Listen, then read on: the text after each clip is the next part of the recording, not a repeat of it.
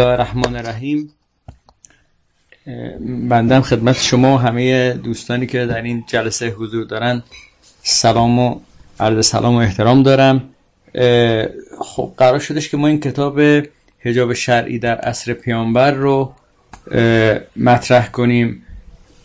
این کتاب خب دوستان می‌دونن دیگه حوالی سال 89 یا 90 بود. این کتاب اولین بار پخش شد تو فضای مجازی. همون موقعی که از این دوستان برای من فرستادش و گفت آقا این کتاب مثلا در روی حجاب نوشته و شما چیز کن. من همون موقع هم یه وقتی گذاشتم فکر کنم همون حوالی 91 92 بود شاید.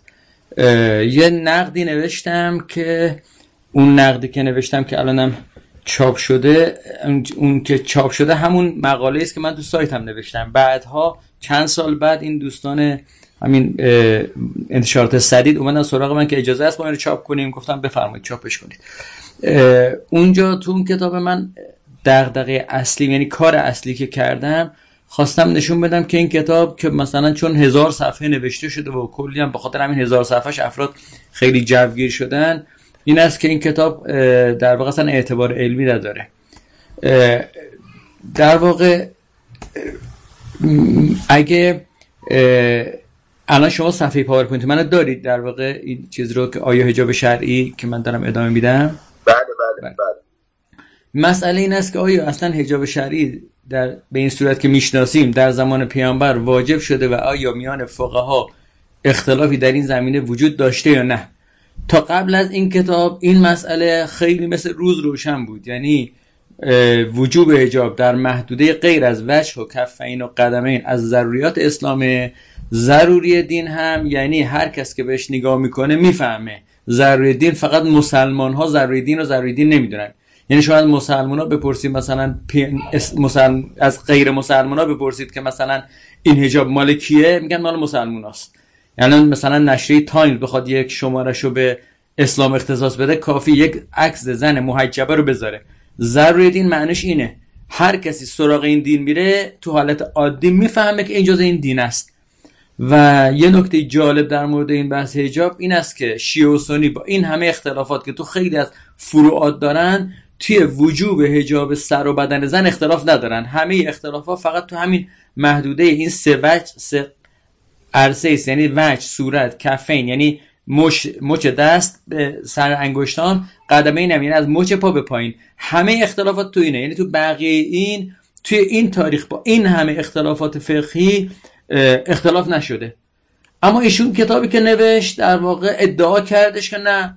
یعنی برای اولین بار لاقل تاریخ بحث های فقهی واقعا میگم اولین بار یعنی حتی توی این افراد مستشرقین و نمی‌دونم اینا هم کسی نیومده بود بگه هجاب نداریم تو اسلام. این حرفو می‌زدن که خلاصه مثلا زمان پیامبر با زمان ما عوض شده تو این زمان دیگه مثلا هجاب نباید باشه. اما اینکه اصلا هجاب نداریم زمان پیامبر نبوده اولین بار من میگم اون که من خبر دارم توی این بحثا اولین بار توسط ایشون مطرح شده. سیر کتاب ایشون سه بخشه.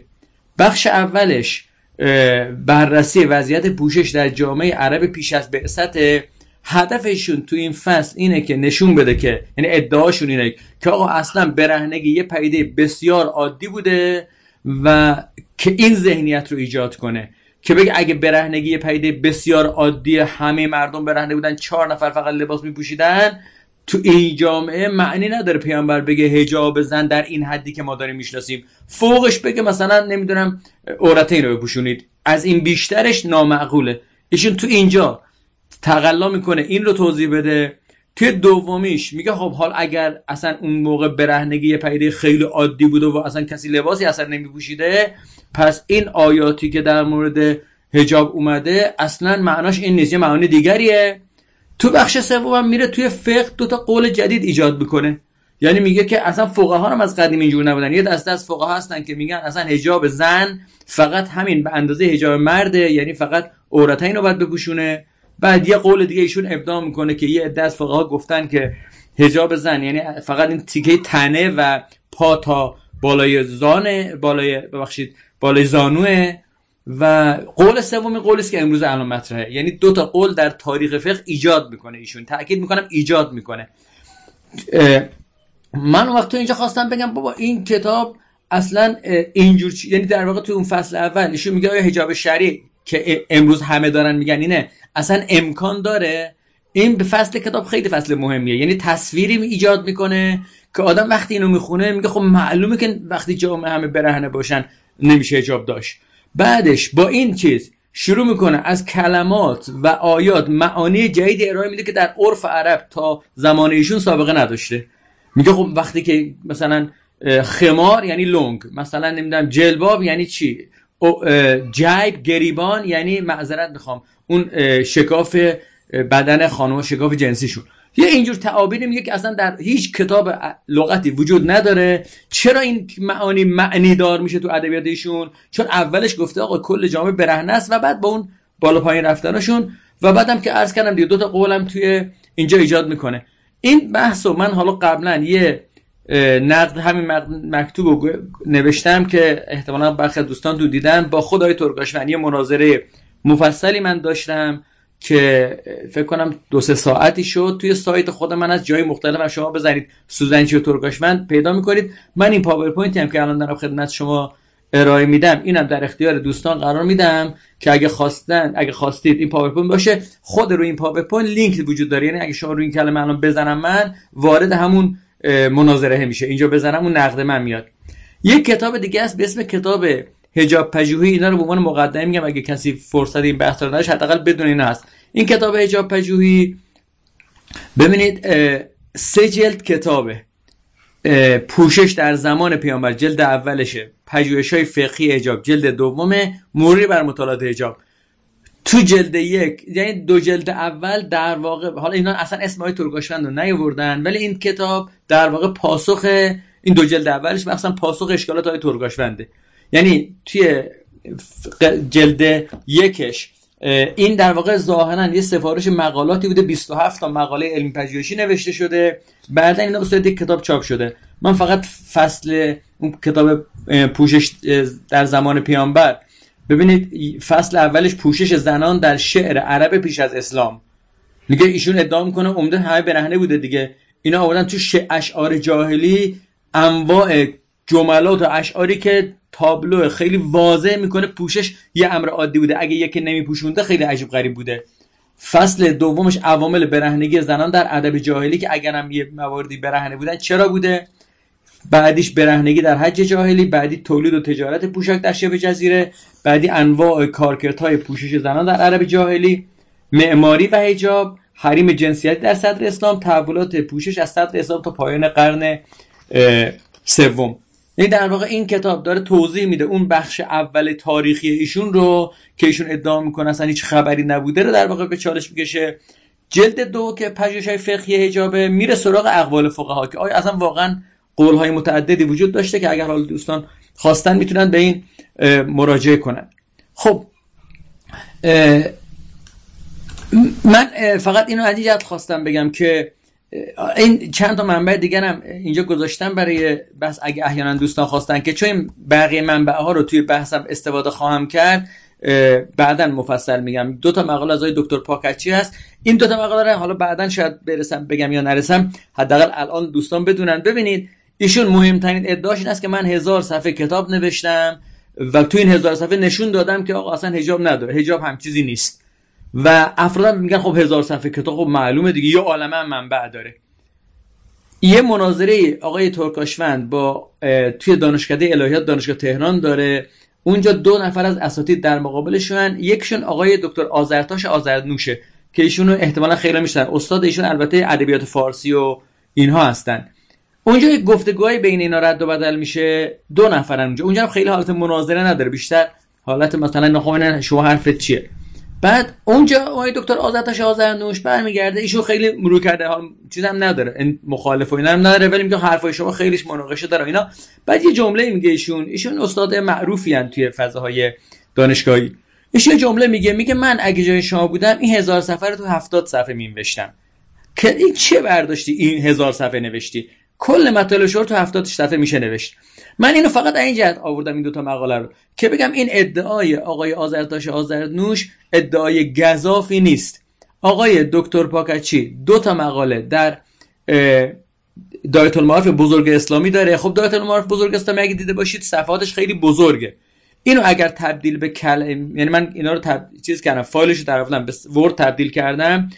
اولیش حدود 20000 تا بعدش حدود 7500 کلمه داره که تقریبا معادل 70 صفحه میشه. تو اینها من حالا اینجا تعداد منابعی که ایشون استفاده کرده 136 منبع عربی 36 منبع لاتین. تو اولی که عنوانش حجابه. تو دومی که پوشاک در آموزهای اسلامه 116 منبع استفاده کرده.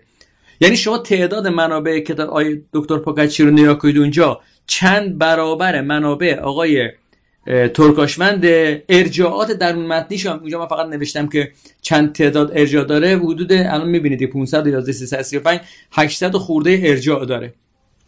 آقای پاکچ آقای ترکاشوند تو کتابش همه ارجاعاتش شماره مسلسل زده. الان فراموش کردم فکر کنم 2000 خورده ای که از این 2000 خورده ای شاید حدود نیمش تکراریه. و بعد هم ایشون چیکار کرده؟ تمام فیش های تحقیقاتی تو کتاب آورده. برای همین حجم کتاب زیاد شده.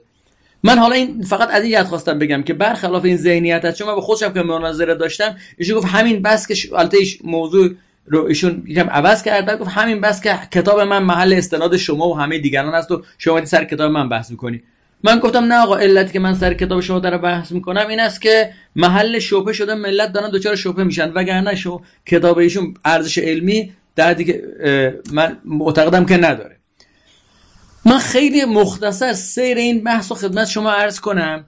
ببینید تو این کتاب یک واقعیات تاریخی فراوانی نادیده گرفته میشه. دوم اینکه ادله میاد که این ادله تمام نیست. این واقعیت نادیده گرفته شده رو من با یه مثال توضیح بدم خدمت شما. عمده کار از این طریق انجام میشه. ببینید چه, کار کرده ایشون؟ من نمی‌دونم. دوستان احتمالا از توی جمعی که الان اینجا هستن دارن صحبت ما رو گوش میدن. برخی از دوستان خارج رفتن. یا اگر خارج نرفتن لاقل دوستانی دارن که خارج رفتن اروپا رفتن و آمریکا. کسی از حال اگرم نرفته مثل من از لاقل ما از خیلی از افرادی که توی اروپا و آمریکا رفتن شنیدیم که توی این کشور برخی کشوری اروپایی و تو برخی مناطق آمریکا مناطقی است که حالا تو فارسی ترجمه کردن مناطق لختی ها. یعنی افراد صد درصد برهنه میشن. اینها و اینا منطقه های محدود دارن که برخی جای برخی ساحل های دریا در اختیار دارن برخی تپه ها و نمی‌دونم مناطق جنگلی اینا هستش که اینا اختیار دارند و اینجور آدم ها ممکن است تک و توک تو خیابون دیده بشن. یعنی ممکن است شما یه دفعه تو خیابون راه میری یه دفعه یه نفر کلا مثلا در اعتراض سیاسی در واقعیت موقعیت مختلف. حالا شما در نظر بگیرید یه کسی دوربین دستش باشه بره میان جمعیت های اینها که اینا نمی‌دونم با ماشین هستند با یعنی اون منطقه محدود خودشون خونه دارن ماشین دارن نمی‌دونم پارک دارن چیزای مختلف دارن. این آدمی که دوربین دستشه بره از اینا تو منطقه های خودشون عکسای مختلف بگیره. چند تا عکس هم از اینایی که مثلا تو وسط جمعیت یه دفعه برهنه میشن و اینها بگیره که خلاصه چند نفر با لباس هم باشن. و همه جا یعنی مثلا شما بگه 400 تا 500 تا عکس و فیلم از اینا تهیه کنه. بعد بیادش توی مثلا یه جایی که افراد اصلا از اروپا کلا بیخبرن. بهش بگه آقا نمی‌دونید توی اروپا ملت کلا برهنن. تک و توک آدمی لباس میپوشه. اما ملت برهنن. بگن به چه دلیل؟ بگه نگاه کن من ببین چقدر عکس و فیلم 500 تا عکس و فیلم به شما از موقعیت های مختلف نشون بده که ببینید که آقا نگاه کن اصلا ملت لباس ندارن. اصلا کسی لباس استفاده نمی‌کنه توی اروپا. خب چجوری باید پاسخ اینو داد؟ پاسخش این که بابا ما می‌دونیم اینجور آدما بودند ولی اکثریت که این نیستن. تو رفتی مناطق خاصی عکس رفتی یه عالمه جاهای مختلف راه نشان دادنش این است که بیای تلویزیون های نمی‌دونم شبکه های مختلف ماهواره در اختیار قرار بدی. بگه نیا کن کشور اروپایی رو. ببین خیابوناشو نگاه کن مردمشو نگاه کن جای مختلف نگاه کن.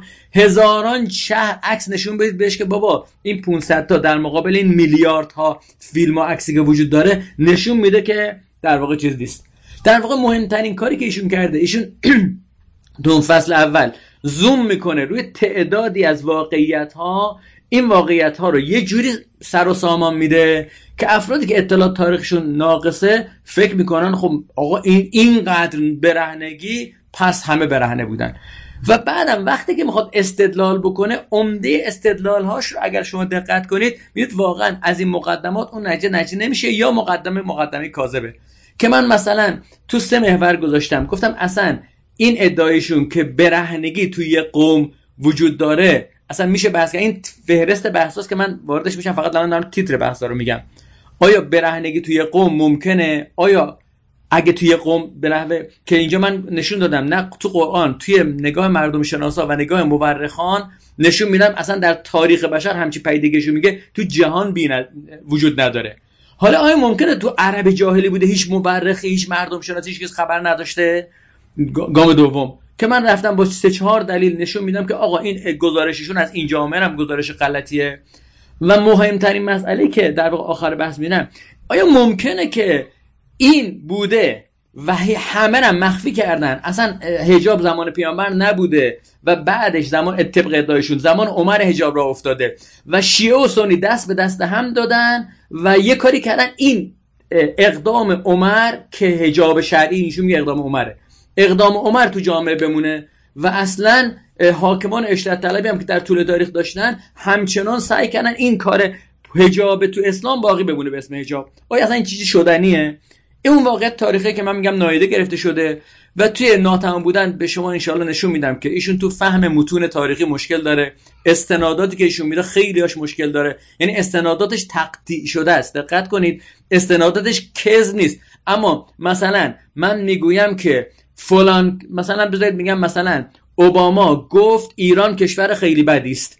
بعد یه کسی این اوباما گفت منو حذف بکنه بگه سوزنچی گفت ایران کشور خیلی بدی است. واقعا من وقتی میگم من اوباما مانی دشمن دارم میگم. میگم اوباما اینجوری گفت. منظورم خودمه. ایشون از اینجور کارا مفصل کرده یه فضا سازی کرده مخاطب رو همراه کنه. تو بحث فقهش هم اصلا واقعا ابتزال توی معرفت رو آدم می‌بینه. یعنی اصلا فهم متون تخصصیشون یک چیزایی رو به هم چسبونده که واقعا عجیبه. خب این کلیاتی که من انشاءالله می‌خوام تو این جلسه خدمت دوستان عرض کنم. بخش اول بحث من ایشون گفتم سه تا بخش داشت دیگه. من بخش اول یعنی همین من متناسب با این سه تا بخش میرم جلو. یه بخش ایشون این بود که اصلا امکان نداره قانون حجاب به خاطر که عرب پیش از اسلام کلا برهنه بودن چهار نفرم لباس بیشتر نمیپوشیدن اونم که لباس پوشیدن فقط یه پارچه میبستن دور خودشون. لباس دوخته نداشتن. اول اینو بحث می‌کنیم بعدش بریم سراغ قرآن. که آیا واقعا نگاه قرآن این ادعای که میگه معانی و آیات این اصلا این نیست. واقعا اینشون درست میگه. بعدم میریم سراغ بحث فقه انشاءالله اگر فرصت بشه. ببینید ایشون ادعاش این است. مهمترین ادعاش این است که رواج پیده برهنگی و دوخته نبودن لباس ها و فقط یک تکه پارچه بودن یعنی یه پارچه بوده. خانه های مکه هم اصلا نه دستشوی داشته نه حمام. جامی که اصلا نه دستشوی داشته باشه نه حمام که معلومه دیگه. چون تا آخر خاطر ببین. یعنی افراد جلوی همدیگه هر کاری می‌کردن افرادی که جلوی همدیگه هر کاری می‌کنن حتی استحمام کامل بکنن حتی غذای حاجت بکنن جلوی همدیگه خب معلومه که اصلا اینا نمیشه بهشون گفتش حجاب در این حد. که من تو اولی به تفصیل توضیح میدم که آیا واقعا این پیده برهنگی رواج داشته یا نه. تو دومای فقط یه مثال ساده می‌زنم که ببینید اینها دلیل نمیشه. نمی‌دونم از دوستان کسی هند تشریف برده یا نه. من یه سفری هند رفتم برادر من دکترش تو هند گرفت. یه سفر چند روزه من هند بودم. کسی که هند رفته باشن یک بارم رفته باشن برای بحث من کافیه. توی مخصوصا شهری مثل دهلی و اینا مثلا برخی من من چون احمد آباد و اینا هم اونجاها به این شدت اینجوری نبود که مسلمان نشینن. اما شهری مثل خود دهلی که عمدش مسلمان نشین نیست. برخی کشور شهر اروپایی من اینو شنیدم در موردش. تو آلمان مثلا من شنیدم. تو من اروپا خودم نرفتم اما هند رفتم ببینید توی هند به راحتی افراد جلوی جمع دستشویی می‌کردن. ببخشید اینو تعبیر می‌کنن. هر دوتا کارم می‌کردن. نه اینکه فقط مثلا دستشوی مختصرشون انجام بدن. خیلی عادی بود و بوی ادرار و اینها شهر رو گرفته. یعنی شما تو خیابون راه میری اصلا بوی معذرت می‌خوام اینجا تعبیر کنم. بوی ادرار پر اغلب خیابون ها حالا بله برخی خیابون ها ممکنه اینجور نباشه. ولی مثلا شما منطقه بازار و منطقه های خرید و اینا بری حتما حتما اینجوریه. توی اینجا به شدت افراد بی مبالاتی و اینا خیلی هاشون اصلا دستشویی ندارند. آیا حالا اگه افراد دستشویی ندارن قانون هجاب ممکن نیست اونجا؟ جالب پوشش خود هندوها رو تو هند نگاه کنید. من فقط اینو می‌خوام بگم. یعنی شما در حالی که می‌بینید براحتی اینها خیلی هاشون اینجوری البته خیلی از خونه ها دستشویی دارن اما مثلا تو فضای اسلامی که همه دارن. و حمام دارن. ولی خیلی هاشون میگم اینقدر عادیه. خیلی جا تابلو زدن که لطفا اینجا ادرا نکنید. لطفا اینجا دستشویی نکنید.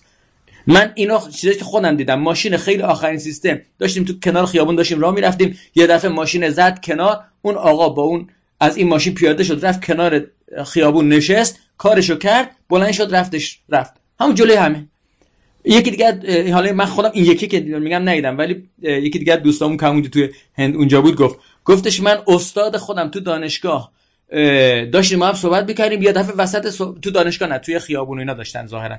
وسط صحبت یه دفعه تصمیم گرفت که ادرار بکنه. همونجا در آورد ادرار کرد و بقیه صحبت شما ادامه داد. یعنی حالا سوال من این است که حالا چون اینها اینجوریان پس قانون حجاب ممکن نیست؟ ایشون با اون تصویر سازی که از وضعیت عدم رواج دستشویی البته به این صورت که ایشون میگه نیست. اما خواهم فرض بگیریم هست دیگه مثل هنده. آیا حالا که وضعیت خونه ها اینجوریه وضعیت دستشویی حمام اینجوریه نمیشه حجاب داشت. اما بریم سراغ اون بحث پیده برهنگی. ببینید اولین نکته من این است که آیا اصلا میشه یک جامعه اینجور برهنه که ایشون میگن باشه؟ شما برید کتاب مورخ تحقیقات مورخی رو نگاه کنید.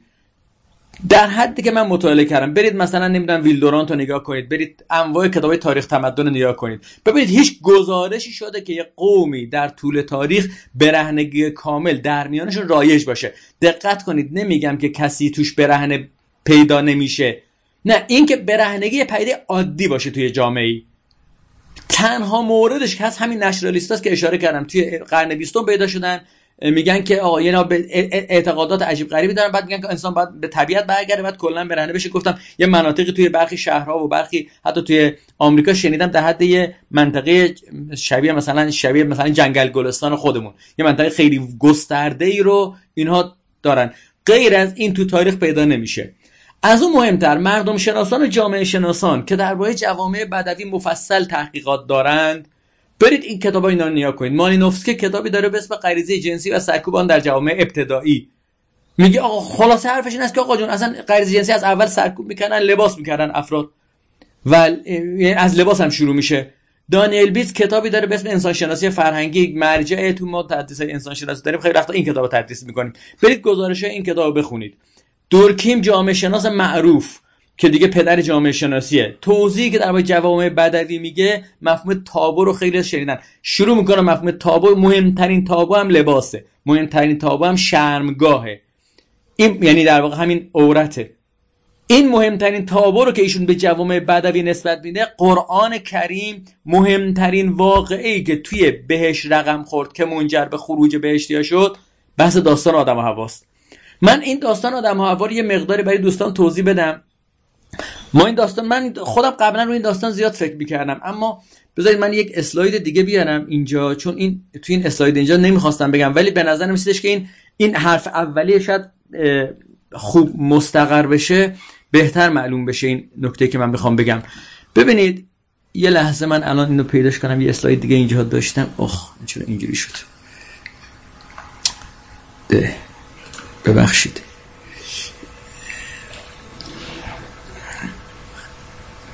آها این آشش فکر کنم. ببخشید معذرت می‌خوام یه چند لحظه. من چون اول می‌خواستم نگم اینو من دیدم این بحث واقعا به لحاظ فهم مسئله کمک می‌کنه. من حالا فعلا آیاتشو فقط میارم حالا اون اسلایده رو الان پیداش نکردم اسلایدی که می‌خواستم بگم. ببینید الان شما تصویر من دارید دیگه تصویر جایگاه حیا در انسانیت انسان. بله بله بله ببینید این آیات سوره اعراف روش توجه بکنید.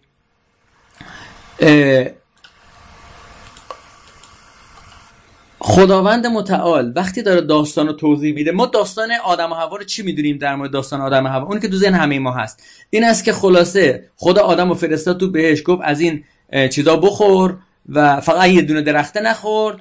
بعد شیطان هم خلاصه سرش کلا گذاشت و از بهش انداختش بیرون. خب ببینید تو حالت عادی باید قرآن میگفتش که ما انتظارمون اینه. بعد میگفتش که صدای شما رو نداریم. الان صدای من ندارید؟ صدای من رو دارید الان؟ الان قطع و وصل می‌شد جناب دکتر. بله. از کجا قطع و وصل شد؟ الان صدا رو دارید؟ بفرمایید آره، ادامه بدید الان. بله. ببینید توی داستان آدم و حوا ما داستان اینجوری می‌دونیم که شیطان اینا رو فریب داد از بهش بیرونشون کرد. الان قطع و وصل میشه جان دکتر. قطع و وصل میشه؟ نمی‌دونم چرا اینجوری میشه. بله. الان مثلا بس شاید جاتون رو تغییر بدید بهتر بشه من حقیقتش با منزل اومدم با اینترنت خونگی هم دارم ببینم که امیدم به اینترنت خونگی بیشتر از اینترنت موبایله. می‌خواید اینترنت موبایل رو بس فعال کنم؟ ال... الان این جمله ها خوب بود بفرمایید. حالا انشاءالله که خوب ادامه پیدا کنه. بله. حالا. البته من خودم هم اینجا ضبط گذاشتم و اگه احیانا یه جایش قطع شد می‌تونم این فایل ضبط صوتی رو در اختیار همه قرار بدم. ببینید توی داستان خیلی آد... متشکر خیلی عالی. خواهش می‌کنم. تو داستان آدم و حوا ببینید این تیکه از داستان برای خودم مدت ها سوال بود. اگه به ما می‌گفتن هدف شیطان این بود که آدم بهشت از بهشت بیرون بکنه خب میفهمیدیم. اگه به ما بگن هدف شیطان این است که آدم و حوا از اون میوه بخورند بازم ما میفهمیدیم. خدا گفته در این میوه نخورید آدم و حوا شیطان می‌خواد از این میوه بخورن که خدا بهش بیرونشون بکنه. اما تو قرآن یه چیز دیگه میگه. این آیه که الان من گذاشتم جلوی دیدتون میگه فوسوس لهما الشیطان لیبدی لهما ما ووری عنهما من سوآتهما. به لام دقت کنید. میگه هدفش این بود که آشکار کند برایشان آنچه مخفی است از آنها از شرمگاه آن دو. هدف شیطان در آوردن لباس بود. هدف شیطان برهنه کردن و آشکار کردن شرمگاه اینا بود. بعد این آیه این آیه 20 سوره عرافه به آیه 22 که می‌رسیم میگه اینا رو فریب داد. بعد میگه که فلما زاغ الشجره بدت لهما سوآتهما. و تفقا یخسفان علیهما من برق الجنه. وقتی از این درخت خوردن از این میوه خوردن سوآتشون آشکار شد و شروع کردن با برگ های بهشتی خودشون رو پوشوندن. دقت کنید شیطان می‌دونه خاصیت این درخت آشکار شدن سوآته. شیطان می‌دونه هدف این درخت رو بخورن سوءاتشون آشکار میشه. شیطان مسئلش این نیست که این درخت رو بخورن. مسئلش این است که سوءات آشکار بشه. شرمگاه آشکار بشه برهنه بشن اینها. خب سوال خب آدم و حوا خب برهنه بشن. زن و شوهرن دیگه انسان دیگه هم که وجود نداره. خب چه اشکال داره؟ زن و شوهر می‌تونن مقابل هم برهنه بشن. چرا آدم و حوا بعدش رفتن از این برگای بهش خودشون رو پوشوندند؟ ببینید آیات ادامه پیدا می‌کنه. می‌رسه سراغ اینکه یا بنی آدم قد انزلنا علیکم لباسا یواری سوآتکم و ما لباسی نازل کردیم که سوعات شما رو بپوشانه و مایه زینت باشه. بعدیش هم این برداشت تحریف آمیز کتب مقدس قبلی یعنی تورات و انجیل که تحریف شده رو اصلاح می‌کنه. ببینید تو تورات و انجیل میگن داستان برهنه شدن نبوده. داستان این بوده که اینا برهنه بودن. بعد شیطان اومد اینا رو از درخت آگاهی خوردن. صداتون قطع میشه. باز قطع میشه؟ بله. خب من حالا پس حالا دوباره ادامه میدم دیگه. شاید از موبایلتون استفاده کنید بهتر بشه. نمی‌دونم جناب رمضانی نظرشون چیه. می‌خواید از موبایل استفاده می‌کنم ببینیم فرقی می‌کنه یا نه. بفرمایید حالا. ب- یه لحظه من از این موبایلم استفاده کنم ببینم.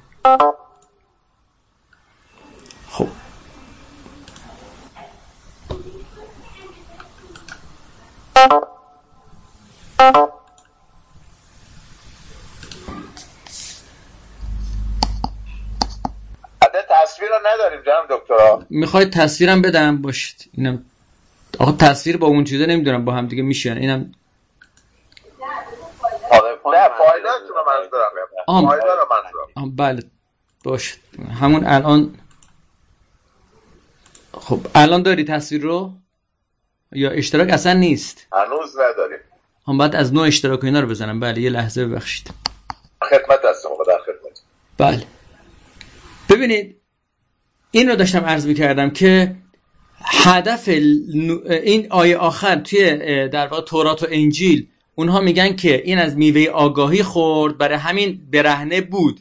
فقط متوجه برهنگی شد. قرآن صریحا این رو رد می‌کنه. تو آیه 27 میگه که یا بنی آدم شیطان شما رو فت... دچار فتنه نکنه کما اخرج ابویکم من الجنه ینزع عنهما لباسهما لیریهما سوآتهما. شما رو از بهشت بیرون نکنه مثل پدران پدر مادرتون که از بهشت بیرونشون کرد از تن اونها لباسشون رو در آورد که سوعاتشون آشکار بشه. برای من مدت ها سوال بود آقا چه اهمیتی داره که شیطان لباس از تن آدم در بیاره؟ این بحثش مفصل خیلی مختصرش من با خدمت شما ارز کنم. در واقع این آیات سوره هجر توی این نزاعی که بین ابلیس با خدا در واقع رخ میده خدا میگه که انی خالقم بشرن من سلسال من همه مسنون آیه 28 سوره هجره. فاذا سویتو و نفخت فیه من روحی فقعوا ساجدین میگه که من بشری و از سلسال سلسال یه چیزای شبیه سفال که خیلی تنین داره و سخت شده.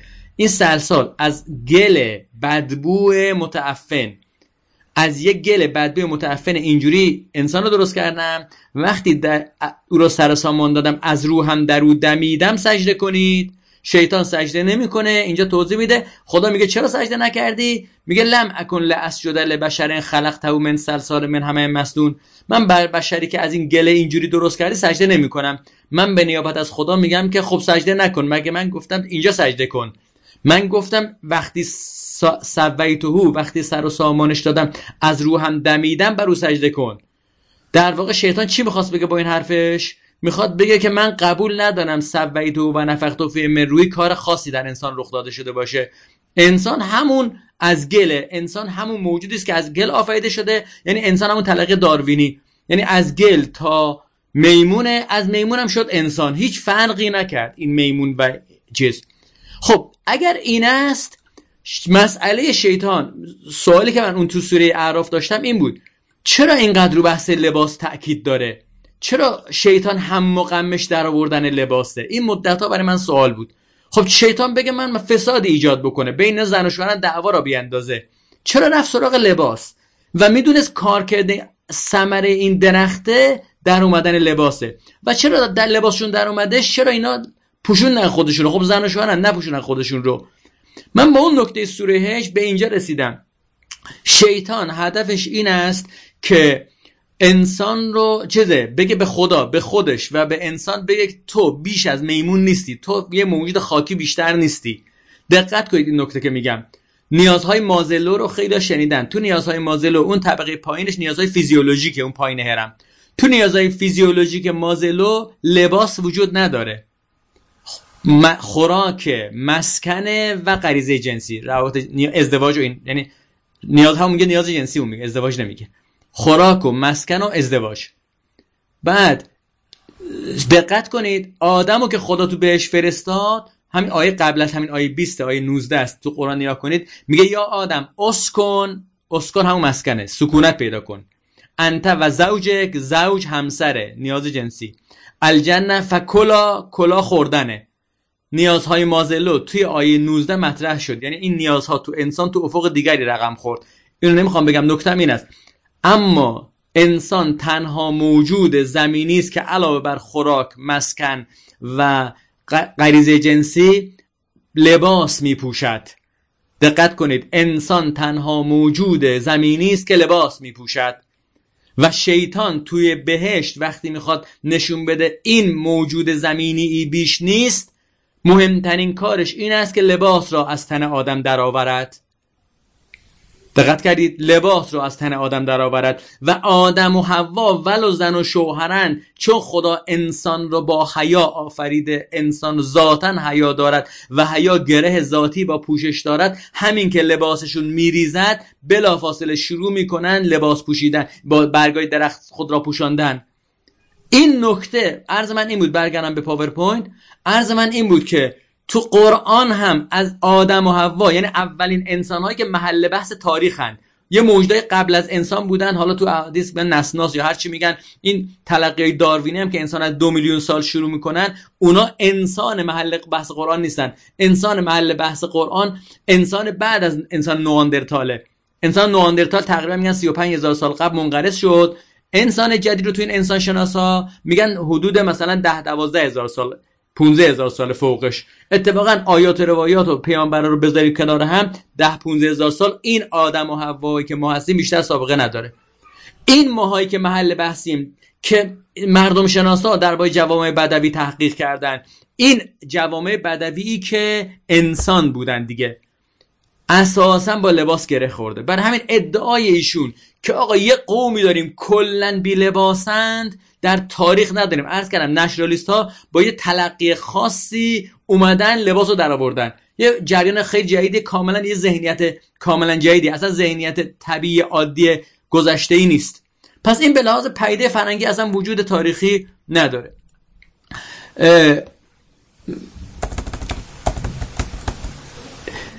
حالا سوال سوال این است که آقا ممکنه حالا عرب جاهلی استثنا اینجور بوده؟ آیا ممکنه همه مورخ ها همه در واقع مردم شناس ها این گروه خاص رو ندیدن؟ اتفاقا عرب جاهلی کلی در موردش تاریخ هست. حالا فرض می‌گیریم ندیدن. آقای ترکاشان اولین نفری در طول تاریخ فهمیده که عرب جاهلی کلا برهنه میگشتن. آیا ممکنه؟ آقا برید مطالعه تاریخی بکنید. اولین گزارش تاریخی از جامعه عرب. مال آقای به اسم ترتولیان این آقا 220 میلادی زندگی کرده گزارش داده. 220 میلادی یعنی 300 سال 300 و خورده سال قبل از تولد پیامبر. ایشون که داره گزارش میده برید ببینید گزارشش از جامعه عرب جاهلی چیه؟ آیا بی لباس یا با لباسه؟ این تو مقاله حجاب تو دایره المعارف بزرگ اسلامی و تو اون مقاله حجاب حداقلی در البته این گزارش آی ترتولیان رو تو مقاله حجاب اومده. تو دایره المعارف بزرگ اسلامی ایشون می‌خواد بحث حجاب بکنه آقای ترک آقای ببخشید پاکچی که عرض کردم ایشون شروع می‌کنه بلاز تاریخی از قبل از اسلام شروع می‌کنه و ایشون مفصل گزارش میده که آقا جون اینا چقدر لباسای مختلف میپوشیدن حتی پوشیه داشتن یه تعدادی از زنان 300 سال قبل از پیامبر. و این پوششی که داشتن همین پوششه بوده تقریبا. یه مقاله دیگر هم اگه دوستان خواستن مطالعه کنن توی سایت ویکیفیق هست به اسم حجاب حداقلی در عصر جاهلیت و صدر اسلام. گزارشات تاریخی متعددی توی این دوتا مقاله هستش که آقا نه آقا عرب جاهلی گزارش تاریخی داریم لباس میپوشیده. از مقالات خیلی خوب مقاله است آقای همین آقایی که این ویراستار مجموعه اون کتاب حجاب پژوهی بود آقای محمد اشایری منفرد. یه مقاله داره خیلی روش قشنگی ایشون به کار برده. گفت توی این مقالش عنوانش اینه پوشش زن جاهلی و امکان حجاب شرعی در عصر پیامبر. این مقاله رو فکر کنم تو همین کتاب با یه اسم دیگری آوردن ولی این مقاله به همین عنوان که من گوشم تو اینترنت می‌تونید راحت پیداش کنید. ایشون اومده گفته آقا ما ببینیم کلماتی که در عرب جاهلی یعنی اشعار جاهلی قبل از اسلام در مورد لباس هست چیه؟ 69 تا کلمه ایشون از اشعار جاهلی در آورده جامعه ای که لباس نمیپوشن جز تک و توکی از آدم ها ای که اگر لباس باشه ندوخته از 69 تا کلمه برای لباس دارن. دقت کنید هر پدیده ای توی جامعه زیاد باش سر کار داشته باشن اسم زیاد براش می‌سازن. مثلا عرب شطور خیلی سر کار داره ده ها کلمه برای شطور داره. ولی ما فارس زبان ها چون ما شطور خیلی سر کار نداریم فقط یک کلمه برای شطور داریم. وقتی 69 کلمه تو عرب جاهلی هست یعنی عرب جاهلی هم مثل همه قوم ها مردم جهان انواعی از لباس داشته و عادی بوده. نکته دیگه ای که اینا در شاهراه تجاری بودن و مهمترین تجارتشون پارچه بوده. اینا یه قبیل و دور افتاده تو جنگل نبودن. اگه اینا واقعا اینجور برهنه بودن که آقای ترکاشتن ادعا می‌کنه خبرش تو عالم میپیچید. تو کل کتابا می‌رفتن میومدن بعد محلی که مهمترین تجارت هم پارچه است. دقت کنید. مهمترین تجارت یه قومی پارچه است. بعد خودشون لباس دادن. اگر لباس باشه همین پارچه رو دور بدنشون میچرخونن. خب مهمترین چیزی که ذهنیت ایشون رو خیلی تقویت می‌کنه این حکایت تواف اوریانه. خب دوستان شنیدن زیل اون آیه ما کان صلاتهم اندل بیت الا مکاهم و تستیه ادعا شده که چیز عرب جاهلی تواف البته تو خود آیه نمیگه که توافش اوریانه ها ببین میگه که ما کان صلاتهم اندل بیت الا مکاهم و تستیه صد نماز خوندنشون دور خونه خدا سود زدن و هوار کشیدن و اینجور کارا بود. بعد توی برخی تفاصیل زیلش نوشتن که آقا اینا اوریان تواف می‌کردن. این اوریان تواف می‌کردن شده بهانی دست ایشون. و بعد هم یه خانومی هست تو اون زمان اوریان تواف کرده تو کتابای مختلف نقش شده که این خانوم خانوم پولداری هم بوده. این خانوم اوریان تواف کرده بعد شعر میخونده می‌گفته که چیز معذرت می‌خوام اینا رو میگم. اینجوری تو کتابش آورده. خب من تو بحث علمیه دیگه. میگه الیوم یبدو بعضه او کله میگه امروز همش یا مقدارش آشکار شد. آی مردم نگام نکنید. مضمون شعرش اینه. حالا شعرش توی هم آقای چیز که ده ها بار تو کتابش آورده و این شعر ایشون هم آورده. خب آیا واقعا این خودش علم... بعد اینجا میگه. ایشون میگه خب وقتی آقا تواف خانه خدا که یه امر خیلی دینی ملت اوریان می‌کردن. دیگه به طریق اولا تو جامعه اوریان میگشتن.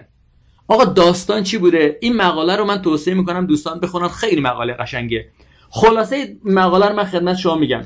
ببینید بعد از آمولفیل آمولفیل یعنی سالی که پیامبر به دنیا آمد بعد از آمولفیل اعتبار عرب اعتبار مکه و خود چیز شبه جزیره عربستان چی حجاز به شدت رفت بالا. تج... اصلا اینکه تجارت پارچه شد و اینقدر زیاد شد و عمدش بعد از جریان چیز آمولفیله. خیلی یعنی تجارت داشتن اینا نه که نداشتن. اما اون شدت گرفتنش بعده. بعد که اینا خیلی دیگه قطب شدن خیلی دیگه هم به خاطر خونه خدا اعتبار پیدا کرده بودن. خونه خدا هم دست این قریش بود. قریشیا که خونه خدا یعنی با خاطر خونه خدا دیگه اعتبار رفت بالا. یعنی قبلا فقط تجارت و اینا بود بعدا دیگه ملت همینجور از جاهای مختلف می اومدن این خونه ای که ابراهیم هجوم آورده و نتونسته خرابش کنه و این نمی‌دونم این پرنده ها اومدند و اینا رو با سنگ باران کردن. این خونه چه خونه ایه ملت از جهان پا شدن می اومدن ببینن خونه چیه. خب این که اومدن این قریش ها خواستن از موقعیت سوء استفاده کنن. گفتن که شروع کردن قوانینی گذاشتن که منافع اقتصادیشون تامین کنه. یه قوانینی ناظر به خوراک که آقا کسی می‌خواد بیادش مکه بخواد اگه بره این خونه رو تواف کنه باید این غذاها رو قبل بخوره. غیر از این غذا بخوره مثلا ممنوع است بره. حالا اون یه بحث دومش که مهمه بحث لباس بود. گفتن هر کی می‌خواد بره خونه خدا تواف کنه باید از ما لباس بخره. اگه لباس نخره حق ندارید با لباس غیر چیز. دید از این قوانین که مثلا شما نمی‌دونم من هندوستان که رفته بودم این معابدشون که می‌رفتی برخی معابد میگو همشون باید حتما حتما رو تو مسجد میگیم کفش در بیار. اونجا اگه با کفش می‌رفتی کدکت می‌زدن. حتما باید کفش رو بیرون در میآوردی و اگرم نمی‌دونم بخشون باید از این رو چرا پیشانید میمالیدن نمی‌دونم یه کاری باید می‌کردن.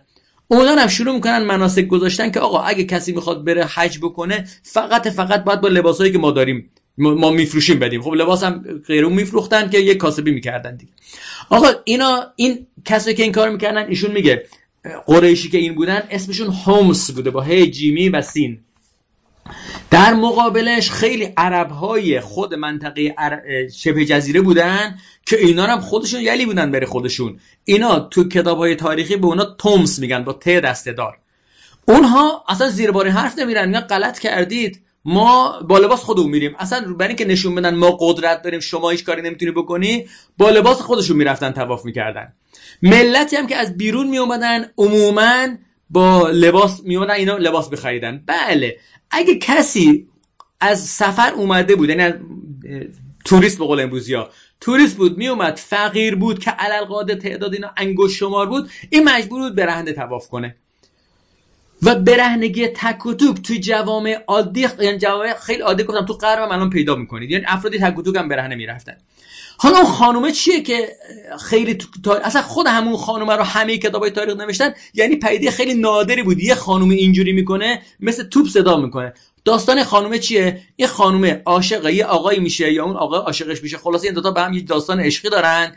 پدر این خانوم که از سران چیز بوده به شدت مخالفت می‌کنه با اه اه با اینکه این خانوم چیز بکنه. با این خانوم بخواد ازدواج بکنه.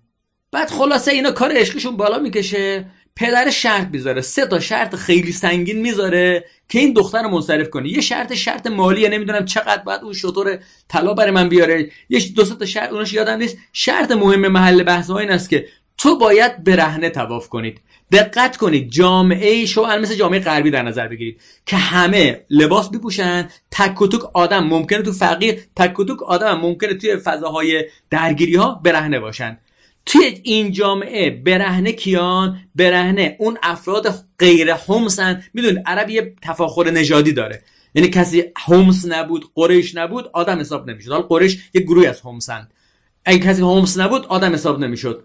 اون برهنه ها کیا بودن؟ خود اینم یادم رفت بگم. خود هومس نیاز نبود برن از این لباس ها دوباره بخرن. فقط افراد غیر هومس باید این لباس بخریدن این قانونشون بود. خب یعنی خود عرب های خود یعنی مکه و اینها اینا همشون با لباسایی که داشتن میومدن طواف می‌کردن فقیر هم بودن با همون لباس ژندری که داشتن میومدن طواف می‌کردن ژندری که داشتن. اما اینا مجبور بودن که چیز کنن. خب چی شد؟ این دختره آدم پررو میگه باشه من میرم برهنه تواف می‌کنم. عاشقم شده بوده میره دور خونه خدا برهنه اون می‌خواسته بگه اگه تو معنی برهنگی تو اون جامعه این بوده معنی برهنگی بوده که تو هومس نیستی تو عرب با کلاس نیستی. پدرم از این جهت اینو می‌ذاره. این دخترم میگه باشه من میپذیرم. پا میشه برهنه تواف می‌کنه شعرش هم اینه آی مردم نگاه من نکنید اینجا من برهنه است. دستش هم جلو پشت خودش گذاشته بوده و راه می‌رفت و تواف می‌کرده. خب این انقدر تابلوه تو کل کتابات نوشتنش. اگر برهنگی پیده عادی بود غیر از این خانم یه نفر دیگه هم لاقل اسم میبردن. نمی‌خوام بگم یه نفر دیگه نبوده ها.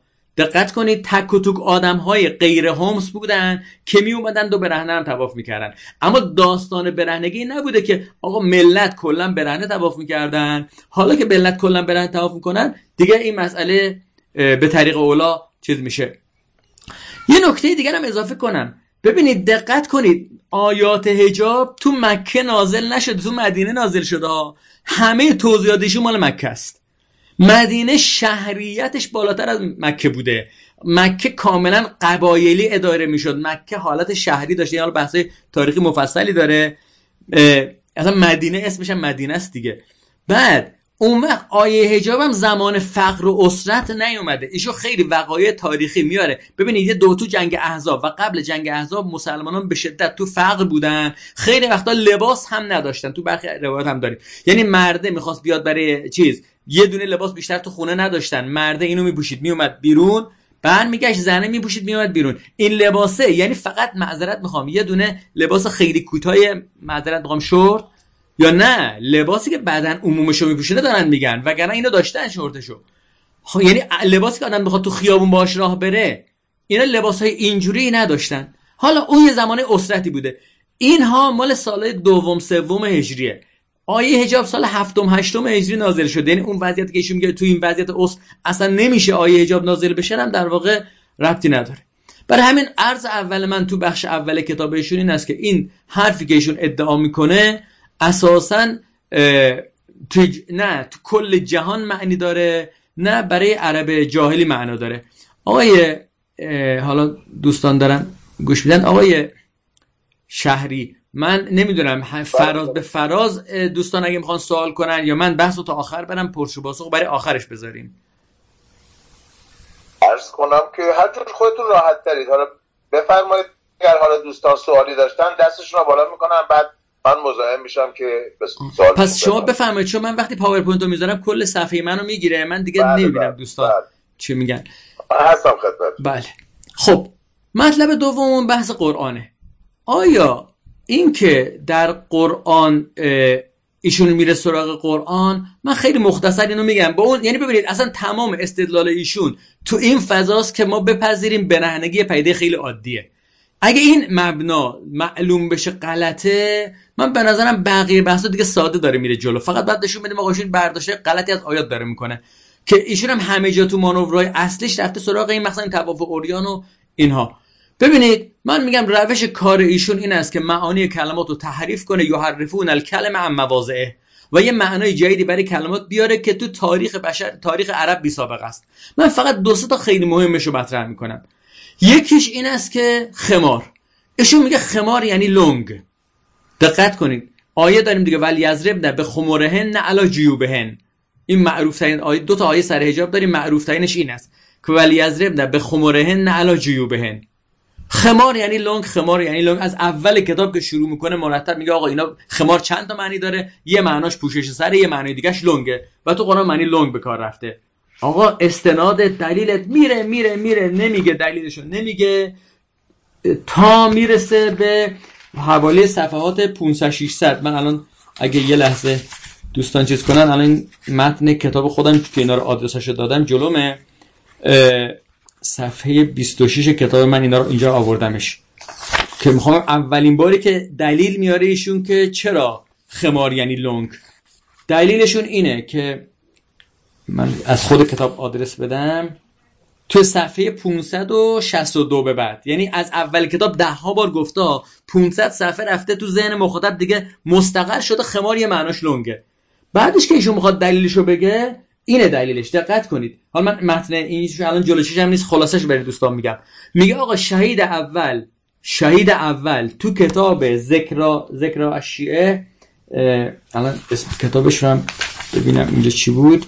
ذکر شیعه فی احکام شریعه. جلد سه صفحه پنجش فکر کنم ایشون آورده. بله صفحه پنجش گفته که خمار یعنی لنگ. آقا من این که خوندم رفتم این کتاب ذکر رو باز کردم نیا کردم اه. یه دفعه منم که خوندم دچار تعجب شدم. چیه داستان؟ شهید اول داره عورت رو توضیح میده و میگه که من عورت رو تو منده بعدی توضیح میدم. شما فعلا دست نگه دارید. فعلا خیلی اینجا ناراحت نشید از کلمه عورت بریزن. میگه که عورت داره توضیح میده بعد حدیث میاره لا صلات لا یقبل الله ها ازن الا به خمار نماز زنی که به سن حیز رسیده قبول نیست مگر با خمار. میگه نگاه کنید عورت عورت حدیثی که شهید اول آورده که درباره وجوب پوشاندن عورت این است سلات زن به سیر یعنی زن بالغ باید با خمار باشه. میگه ببین گفت عورت رو باید بپوشونه دیگه. بعدم پس خمار یعنی لنگ. چون گفت عورت رو باید بپوشونه زنم زن بالغ هم باید با خمار نماز بخونه. حالا داستان چیه؟ آقا شهید اول داره احادیث رو میگه دو صفحه بعد شما برو جلو. خود همین شهید تو صفحه هفت همین کتاب توضیح میده. میگه مقصود از واژه عورت در مورد زن حالا من عربیش هم نیوردم ترجمهش آوردم تمام بدن و سرش است غیر از وش و کفین. خودش گفته معنای عورت تو اصطلاح فقهی ما ها در مورد زن فقط کل بدن است غیر از وش و کفین. خب حدیث میاره نماز زن باید با خمار باشد. خمار یعنی همون روسری که همه گفتن. معلومه. این دو تا جمله کنار هم. واضح تو ذهن شهید اول معنای خمار یعنی روسری. می‌خواد شاهد بیاره که ببین کل بدنش باید بپوشونه ها. حتی سرش هم باید بپوشونه ها. چند تا حدیث بیاره. یکی این است که سرش باید بپوشونه. خب حالا ایشون البته بنی که این معنی مستقر بشه تو ذهن مخاطب قبلش یه مانور مفصلی داده سر چیز اینکه النساء و ایان و اوره حدیثی از پیامبر هست شیعه و سنی تقریبا انقدر جالبه انقدر ایشون ده ها سند براش نقل می‌کنه بعد شروع می‌کنه مناقشه در سند. بابا حدیثی که ده ها سند داشته باشه میشه متواتر. حدیث متواتر سند نیاز نداره.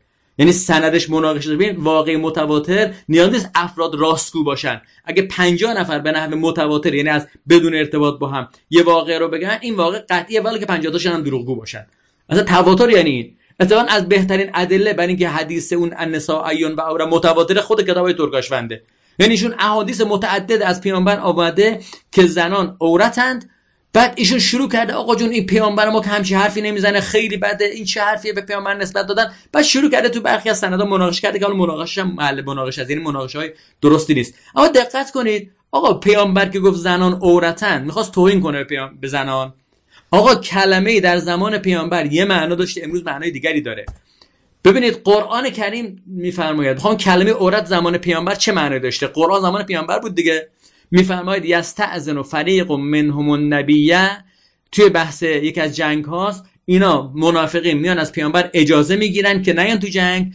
این منافقین جمله منافقین این بوده یقولون ان بیوتنا عورتون. خدا هم پاسخ میده و ماهیه به عوره ای یریدون الا فرارا.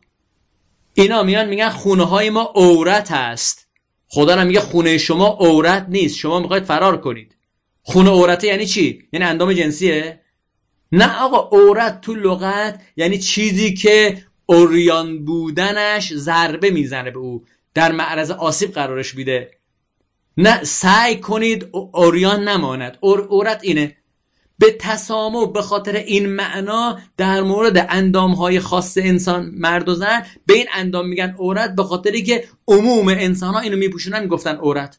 وگرنه اون زمان کلمه عورت تو معنی لغویش به کار می‌رفته. بعدش به حال من اول بقیه موارد رو بیارم. یه آیه دیگه با سوره نور. این آیات می‌خوام اصلا کسی قرآن هم قبول نشه این اصلا معلوم نمی‌دونم قرآن قبول داره یا نه. ولی اصلا قرآن قبول نداره می‌دونی که قرآن زمان پیامبر نازل شده که. خب قرآن یعنی زمان پیامبر کلمه عورت رو ببینید تو چه معانی به کار میبردن؟ این آیه میگه که آقا کسایی که به بلوغ نرسیدن سه بار بعد میان قبل از شما میشونن همیشه تو رفت آمد شما باشن اما سه وقت می‌خوان یه دفعه وارد اتاق زن و شوهر بشن اینا اجازه بگیرن. به بچه‌هاتون یاد بگید اجازه بگیرن. کیه؟ قبل از نماز صبح یعنی وقت خواب وقت عصری که لباستون رو در میارید خب خیلی بعد از اون موقع میخوابیدن الان خیلی میخوابن. و بعد صلات عشا یعنی بعد از نماز مغرب عشا که دیگه می‌خوان بخوابن ملت. وقتی که شب تا قبل نماز صبح این موقع ها زن و شوهر خلوت کردن با هم. این موقع خلوت بچههایی که ممیزن اما به سن بلوغ نرسن می‌خوان وارد به بچهاتون یاد بدید در بزنن بیان تو. چون اینا ممکنه مثلا وضع بدی باشن. بعد قرآن میگه این سه تا وقت سلاس و عورات لکم. این سه تا وقت سه تا عورتن برای شما. یعنی این سه تا وقت سه تا عورتن یعنی چی؟ یعنی معذرت می‌خوام. خدا بخواد توهین کنه به وقت ها اون منافقی می‌خواستن به خونه ها توهین کنن می‌گفتن خونه ها عورته. نه آقا کلمه عورت معناش این بوده. تو این فضا که عورت یعنی چیزی که برهنه بودنش بید حفاظ بودنش میگم سه تا وضع سه که شما باید حفاظ داشته باشید. نه بعد تو اون تا وضع هر کسی بی در و وارد خونه شما بشه وارد اتاق شما بشه. بید عورت یعنی چیزی که باید حفاظ داشته باشد باید پوشیده باشد باید یه چیزی باشد. آر اوریان بودنش خوب نیست. خب پیامبر میگه آقا بدن زنان کلش عورته. یعنی توهین به زنانه؟ ایشون اول کلی مانو میده رو این بعدش این اون وقت این کلمه شما تو ادبیات فقهی نگاه کنید. فقها کلمه عورت رو در مورد زن دو جا به کار می‌برن. دقت کنید. تو کدای فقهی راحت پیدا کنید. یه جا توی بحث پوشش همین کلیه مثل نماز و اینا که اینجا میگن کل بدن زن عورت است. یه جای دیگه فقها به کار برن. اونم تو بحث خاص اینکه میزان پوشش زنان در مقابل هم مردان در مقابل هم. اینجا هم میگن زن باید عورت رو بپوشونه. اما همینجا تذکر میدن میگن عورتی که در زن در مقابل زن باید بپوشانه یا مهارم در مقابل مهارمش باید بپوشانه. این عورت دیگه اون که ما می‌گفتیم کل بدن عورت نیستا. منظور اون همون خواست اندامه. بر همین مرحوم شهید کاملا بحثش واضحه که داشته می‌گفته که آقا جون تو نماز کل بدن رو باید بپوشونید. برای فتوای شهید همونجا هستش یه تاب دوزی داره میگه که آقا کل بدن رو بپوشید. بهش میگه نه شهید گفته اون حدیثی یعنی چیز. یه مورد دیگر من فقط بگم که این موردم چون شبهش خیلی رایج شده من مطرح کنم برای شما. ببینید اینجور ایشون گفت از این شروع شده دیگه پر شده. میگن این آیه حجاب آیه 59 سوره احزاب. یا ایها نبی قل ازواجک و بناتک و نساء المؤمنین یدنین علیهن من جلابی بهن. خب جلباب تقریبا چیز شبیه چادره. چادر امروزی نیستا جلباب یه چون خیلی بلنده تشبیهش می‌کنن به چادر. لباس خیلی بلند پوشیده بوده حالت آویخته هم داشته. حتی چادر عربی هم با اون جلباب با کم فرق داره. ولی جلباب قدرت حرکتش بالا بود. الان چادری که خانم‌ها میپوشن دستاشون میره زیر چادر. قدرت حرکتشون کمتر میشه. جلباب نه قدرت حرکتش بیشتر بود. حالا ولی شبیه چادر بوده. خب این جلبابو میپوشیدن. ببینید جلبابو میپوشیدن.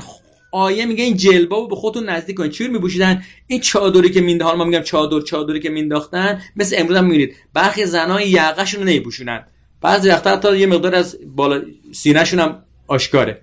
این تو فضای عرب اون موقع بوده. این لباس که میپوشیدن یقه اینا باز بوده. این چادر رو سرشون مینداختن. تازه چادر عربی هم یه حالت شبه عمامه هم بالا سرش داشته. خب اینا که اینو میپوشیدن یقه باز بوده. خدا میگه بهشون میگه اینو نزدیک کنن به خودشون اینجا باز نزنن چادر دید وقتی هستش این وقتی بی مجبوری که چادر میپوشن. چادرشو باز می‌کنن. خیلی بدتر از اینه که چادر نپوشن. در چادر نپوشن. یه مانتوی خوبی میپوشن. ولی نه. چادر باز می‌کنه. خیلی افتضاح. قرآن میگه چادر رو باز نگیر. چادر به خود نزدیک کن. خب قرآن سبکش این است که اول به خود پیامبر میگه اصلا دعوت پیامبر می‌دونید دیگه. پیامبر اول گفت انظر عشیرت اگر اقربین از فامیلات شروع کن بعدش از سراغ کل مردم. این هم خدا همین کار کرده. اول به زنای خود بگو بعد به دخترات بگو بعد به زنان مؤمنین بگو. آقا مؤمنین یا جای دیگه میگه که مؤمنات. حالا تو اون آیه چیزم شاید تعبیر مؤمناته. شاید تو اون آیه سوره نور الان حضور ذهن ندارم. اولش چی بود؟ م... یا ایها الذین آمنو ایناست دیگه خلاص اون آیات هم وقتی قرآن میگه مؤمنین یا میگه زنان مؤمنین یا میگه ایشون گفت نساء المؤمنین مؤمن یعنی کی؟ یعنی آیت الله بهجت. یعنی فقط مراجع تقلید. همه که مؤمن نیستن مردم مسلمان عادی ان مؤمن اون نیست که چی؟ حال من تو دم حرف ایشونو دارم میگم. قالت الاعراب آمنا قل لم تؤمنوا ولکن قولوا اسلمنا. شما مسلمانید مؤمن نیستید که. آقا مردم عادی مؤمن نیستن مردم عادی حجاب براشون واجب نیست. فقط اون زنای کسایی که خیلی آیت الله و خیلی مؤمنن. حجاب براشون واجبه. آیه قرآن اینو می‌خواد بگه ایشون اینجوری میگه. و خیلی هم شبهش پر شده. یا اون یکی آیه هم که میگه که به مؤمنین و مؤمنات بگو به تبع همین آیه سوره نور دیگه اون آیه که بالا نوشتم. حالا من در حین صحبتم الان یه لحظه ببینم این آیه هم اینجا بیارم ببینم اولش چی بود که یه لحظه بخشید معطل میشید. می‌تونم فکر کنم تعبیر آره رسیدم. آها ببینید آیش اینه. قل المؤمنات یغضن من ابصارهن و یحفظن فروج اونجا به کل مؤمنات میگه. یعنی این آیه فقط به نساء المؤمنین داره میگه که اینا که زن آدم مؤمنا. اونجا که گفته مؤمنات به خود زنان مؤمن میگه که چیز ولی از ربن به خمرهن علا جیوبهن و الی آخر. دقت کنید آها من یه نکته رو تو آیه قبلی یادم رفت بگم. اونجا آیه رو نوشتم فراموش کردم. ببینید تو خود متن آیه واضحه که خمار معناش لنگ نیست. ایشون جیوب هم میگه چی؟ میگه جیوب معذرت می‌خوام. خیلی معذرت می‌خوام از ایال نم توی این حوزه خانومم باشه. ایشون جیوب و جیوب یعنی گریبان. ولی از ربنه به خمرهن علا جیوبهن نه. میگه جیوب یعنی گریبان ها تو اصلا کتاب لغت یک دونه کتاب پیدا کنید غیر از این گفته باشه. بله جیوب از ماده جیبه جیب جابه یعنی شکاف. گریبان هم به که شکافی است در یقه. این جهت بهش میگن گریبان. ایشون میگه چون لغت جیوب یعنی شکاف از مادهش به معنی شکاف گرفته شده جابه یعنی شکافتن پس اصلا جیوب اینجا یعنی شکاف. بعد شکاف یعنی چی؟ معذرت می‌خوام. من خیلی معذرت می‌خوام این تعابیر به کار می‌برم ایشون تو کتابش به کار برده. میگه منظور از جیوب اون شکاف جنسی خانم هاست. یعنی همون عورت خانم هاست چون حالت شکافی داره. خب آخه این آیه اینو می‌خواد بگه؟ بعد چرا؟ خب توضیحم اینه دیگه میگه اصلا اینا که هیچ نمیپوشیدن. خدا گفتش فقط یه لنگی ببندید. خب ببینید خود آیه واضح میگه ایشون داره دروغ میگه. چرا؟ ببین آخر آیه چی میگه؟ میگه ولا یضربن به ارجلهن لیعلم ما یخفین من زینتهن. پاهاشون رو نکوبن تا آنچه از زینت های آنها مخفیه معلوم بشه. این زنهای عرب خلخال به پایین پاشون موچ پاشون میبستن. وقتی را می‌رفتن مثل دستبند که به دست ها میبندن خانوما زنهای عرب به پاشون هم میبستن. بعد وقتی را می‌رفتن این پا میکوبیدن یه جوری می‌رفتن این جرینگ جرینگ بکنه و افراد توجهشون رو جلب کنه. قرآن میگه این کارو نکنید. بعد دقت کنید میگه یخفینه این دستبند پا یعنی همون خلخال ها اینها مخفیه تو این زنها. یعنی این زنها پوشیدگی پاشون تا حدی بود که تا پایین ساق می اومده بعد این زنه که اینجوری پوشیده بوده خدا بهشون میگه برید یه لنگی بندید کاملا اوریون را نرید. آخه این واقعا معنا کردن آیه است. بعد ایشون البته جالب برید بخونید کتابو رجلن بخواد با هم جور باید بگه رجل یعنی ران پا. رجل یعنی ران پا. اینجا هم خدا اینا بعد ایشون میگه خلخال و اینا به بالای ران میبستند. بخواد با بقیه حرفاش جور در بیاد دیگه. خلخال بالای ران میبستند. یک دونه کتاب تاریخی پیدا کنین همچین حرفی زده باشه. رجل گفته باشه ران پا. بعد برید استدلال واقعا استدلال من میگم خندهدار یا بگم گریدار نمی‌دونم که می‌خواد رجل بکنه ران پا. حالا اینا دیگه گفتم موارد تو خود آیه دفعه یادم افتاد اونم بگم که حداقل بدونید اون آیه که ایشون میگه. خود آیه علیه حرف ایشون شاهد داره تو متنش. خب عرض من این بودش که ایشون گفته و بقیه هم پر شده که مؤمنین یعنی آیت الله ها مؤمنین یعنی خیلی اونایی که همیشه مسجد میرن مؤمنات هم یعنی زن خانمایی که همش مسجد میرن خدا فقط به اینا خانم مسجدی ها و خانمای آیت الله ها و اینا گفته که حجاب داشته باشید. به بقیه که نگفته مردم عادی مؤمن نیستن. دقت کنید پاسخ رو. توی قرآن کریم عموم موارد کاربرد مؤمنین و مؤمنات در مورد مسلمانای کاملا عادی گناهکاره. دقت کنید. بله حال من بهترین شاهدی که میارم برای بحث شما خود سوره حجراته. همون سوره حجرات که خدا توش گفتش که به اعراب بگو. اینا نگن ما ایمان آوردیم در حالی که هنوز بگن فقط مسلمانیم اسلام آوردیم. ایمان در دل اینا وارد نشده؟ همین سوره. چند آیه قبلش این جمله رو داره. و این طائفتان من المؤمنین اقتتلو اگر دو تا طایفه از مؤمنین با هم جنگیدن مؤمنین با هم جنگیدن دقت کنید مستاق بارز این آیه جنگ ایران و عراق عراق و ایرانه. به صدامی ها میگه مؤمن به ماها میگه مؤمن. میگه اگه دو تا به حال آیه اینو میگه نه؟ میگه دو تا طایفه از مؤمنین با هم جنگیدن بید بینشون صلح بدید. اگه صلح کردن خب خیلی خوب. اگه صلح نکردن فان بغت احداهما علی الاخرى یک گروه از اینا تجاوزگر شروع می‌کنه کشتن اون یکیا. شما برید فقط التی تبقی حتی تفیع الی امر الله. برید اونو بنشانید سر جای خودشون. خب جنگ ایران عراق چی بود؟ صدام یه تجاوزگر بود توی کشور اسلامی با مسلمانای بعثی خودش و مسلمانایی که تو عراق داشت به ایران حمله کرد. خب خدا این داستان رو میگه دو تا مؤمن دارن با هم میجنگن. این مؤمن رو به اول به صدام بگید صدام برو بشین سر جای خودت. اگه نرفتش برید باش بجنگید بره سر جاش بشینه. آیا صدامی یعنی آیت اللهی ها اونایی که تو جنگ با ما جنگیدن یعنی آیت الله ها و مؤمنین و اونایی که همیشه نماز شب میخوندن و اینا؟ نه آقا کلمه مؤمنین تو کاربردهای قرآنی عموما خطاب به عموم مسلمان ها رو خدا با کلمه مؤمنین به کار می‌بره. پر تو آیت قرآن. اگه شما میگید طائفت من المؤمنین یعنی صدامی ها رو میگید مؤمنین بله ما میگیم خدا به همون صدامی ها میگه اجاب داشته باشید. یعنی مؤمنین همین مردم عادی مردمی که مسلمان شدن.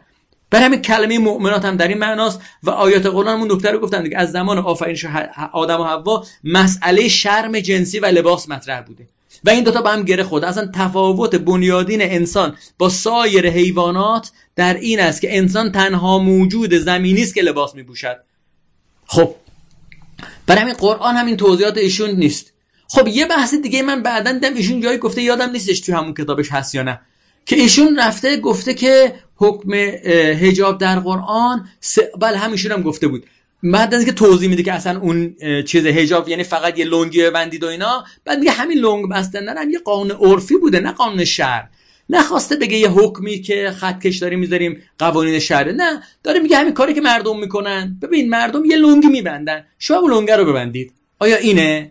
من خیلی مختصر عرض کنم خدمت شما. آیه هجاب همین آیه 31 سوره نور. دقت کنید. تو این آیه خلاص من آیه متنش رو بخونم. چقدر وقت دارم؟ بله هنوز ده دقیقه وقتم مونده. قل المؤمنات یغضضن من ابصار. من ترجمهشو بخونم متن جلوی چشم شما هست. البته می‌خوام متن بخونیم قرآن دیگه ضرر که نداره. و قل المؤمنات یغضضن من ابصارهن. به زنان مؤمن بگو یعنی عموم زنان مسلمانی که میگن ما اسلام آوردیم ایمان آوردیم. بگو چشماشون رو فرو بخوابانند. و یحفظن فروجهن. فروج خودشون رو حفظ کنند. ولا یبدین زینتهن الا ما ظهر منها. زینت هاشون جز آنچه آشکار است آشکار نکنند. دقت کنید وقتی استثنایی می‌زنه توی مسئله ای میگه که یعنی معلوم است یه تعدادی از زینت ها مخفیه. اگه ب... زینت های زنان هم دقت کنید کجاهاست؟ زینت های زنان چیه؟ گردنبند دستبند انگشتره نمی‌دونم مال چشم و رژ و اینجور چیزاست دیگه. این این زینت هایی که زنای بوشن یه عده یه تعدادش عرفن مخفیه مثل گردنبند. میگه اون زینت هایی که کاملا آشکار عیب نداره. اما غیر از اینا نذارید زینتاش رو آشکار کنن. یه جوری ببوشه این گردنبندش هم نمایان بشه. گوشوارش هم نمایان بشه. بعد آیه بعدی ولی از رب به خمرهن علا جیوبن. خمارشون که خمار همون یه چیزی که رو سر مینداختن این خمار هم رها نذارن. جیوبشون گریباناشون رو بپوشونن. و زینت هاشون رو آشکار نکنن مگر بر الا لبعولتهن برای شوهراشون او آباهن برای پدراشون او آباء بعولتهن او ابنائهن او ابناء بعولتهن او اخوانهن او بنی اخوانهن او بنی اخواتهن او نسائهن او ما ملکت ایمانهن او التابعین غیر اول اربت من الرجال او الطفل الذين لم يظهروا اورات النساء.